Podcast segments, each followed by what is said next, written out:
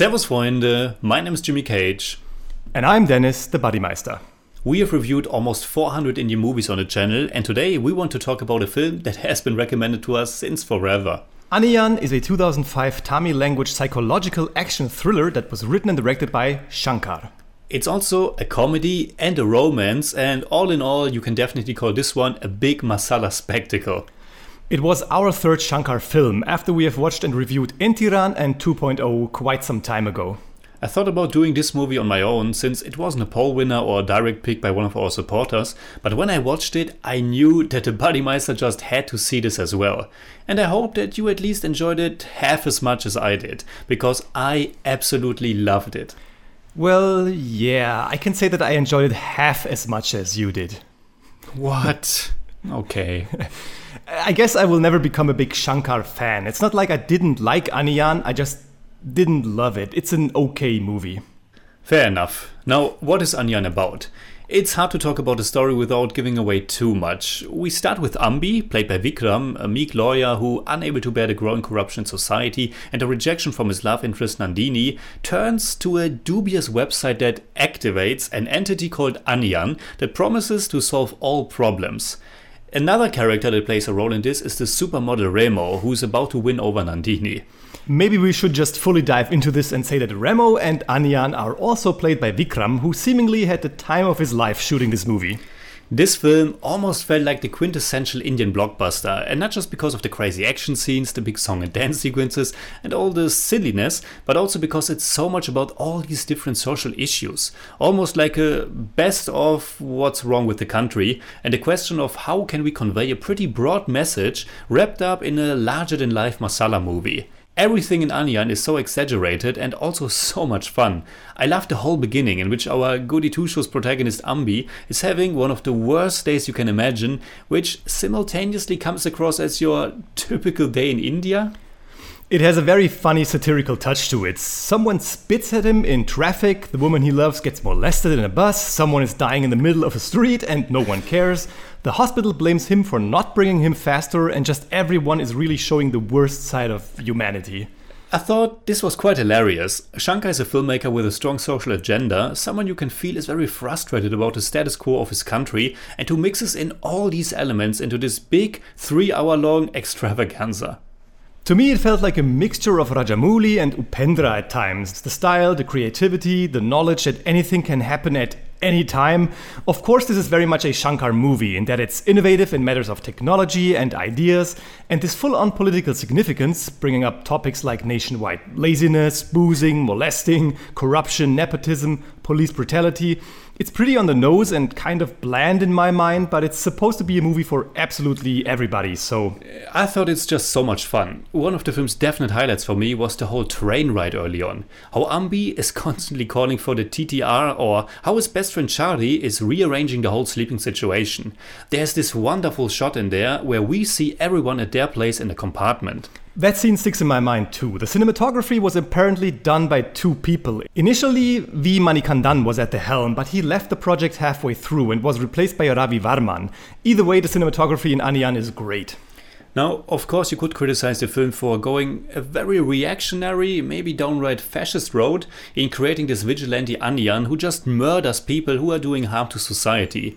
But I could honestly totally see past that with these, because this is such an exaggerated and silly film. And Anniyan is also more of an anti-hero.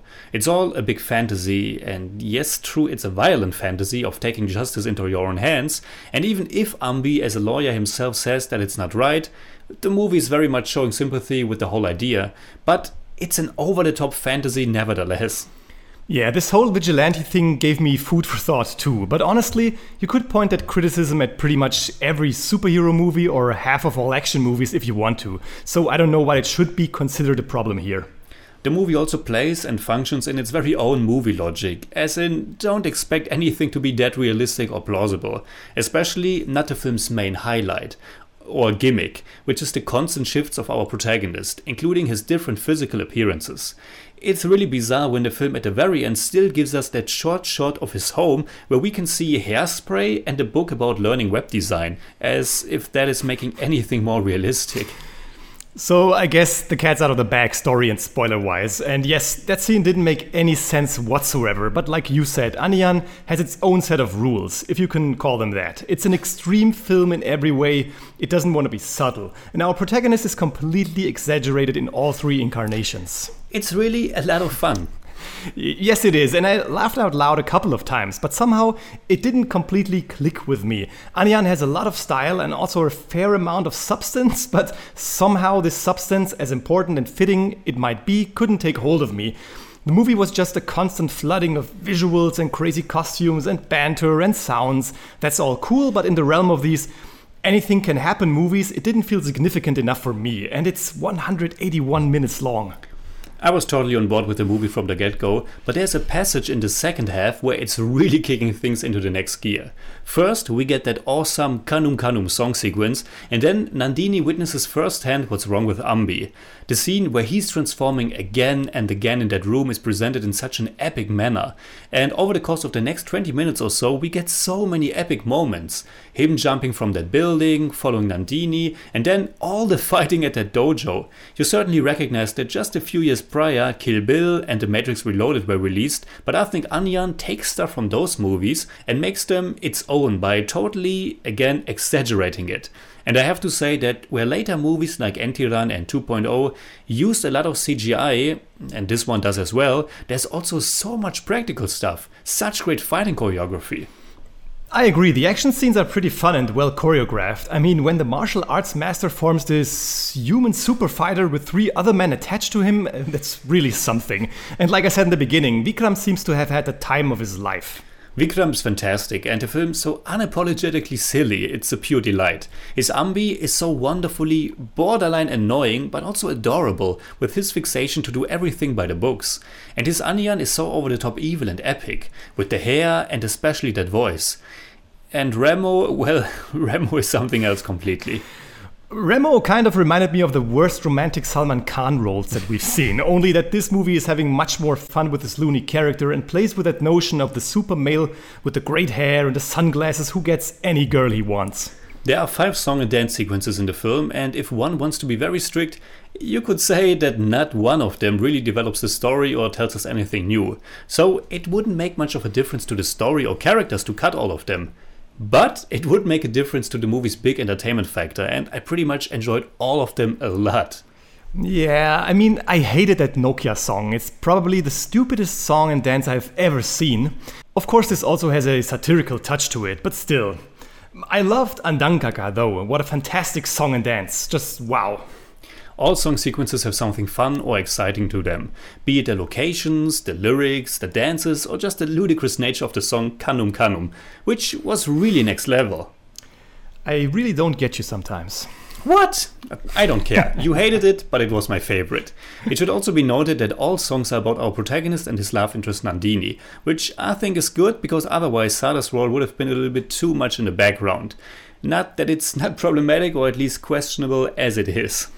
The most memorable character besides the trio of Ambi, Anniyan and Remo probably is the cop Prabhakar, played by the great Prakash Raj. He and his colleague Chari played a strange undercover game where the public shouldn't recognize them as cops, which is a lot of fun. Prakash Raj is super epic in this movie and the banter with Chari is hilarious. A small gripe that I have though is that they try to make this a personal thing for Prabhakar by making his brother one of Anniyan's victims. We don't know the brother, and how it is casually presented to us in one sentence is lackluster, completely random, and kind of stupid. Just like the homepage, anniyan dot com, it's just too stupid when the cops look at the homepage and one of them says, "Look, this looks like hell," and they immediately know that something's wrong. It was the year two thousand five and not nineteen ninety-five or something, come on. You already mentioned the runtime of one hundred eighty-one minutes. Suffice to say that the movie is having some pacing issues. Especially towards the very end, I thought it wasn't so sure how to come to a satisfying conclusion. All throughout the movie there are passages where I thought, man, this is just taking too long. But, to be honest, for a three-hour movie, Anniyan does a fairly good job at keeping the energy high. I've definitely seen worse and more boring. And I think the flashback that explains Ambi's nature is also just done right. It's short, but meaningful. I honestly was afraid of getting a big one-hour-long flashback. Yeah, so uh, I think that's it. What would we say in German about Anniyan? Anniyan ist ein bombastisches, extremes und total überdrehtes Masala-Spektakel, das komplett nach seinen eigenen Regeln spielt. Wer nicht mitspielt, hat verloren. I give Anniyan eight out of ten. It's more like eight point three, but I don't do that. For me, it's six out of ten. It's more like six point four, but I don't do that either. Did you know that the abbreviation T T R originally derives from the abbreviation T T E, which means Travelling Ticket Examiner? It became T T R because Tamilians, out of respect for the man, said T T E Avar, which means T T E G in Hindi. So T T E Avar became T T R. Nice. I was actually asking myself what T T R means. So, what are your thoughts about Anniyan? Leave a comment. You can hit me up on Twitter, Instagram, Letterboxd, and also on Patreon, simply at the Jimmy Cage. And you can hit me up on Twitter at the Bodymeister. And as always, if you enjoyed this episode, please give us a thumbs up, share, subscribe, whatever you like. And make sure you hit that bell for all we have to tell.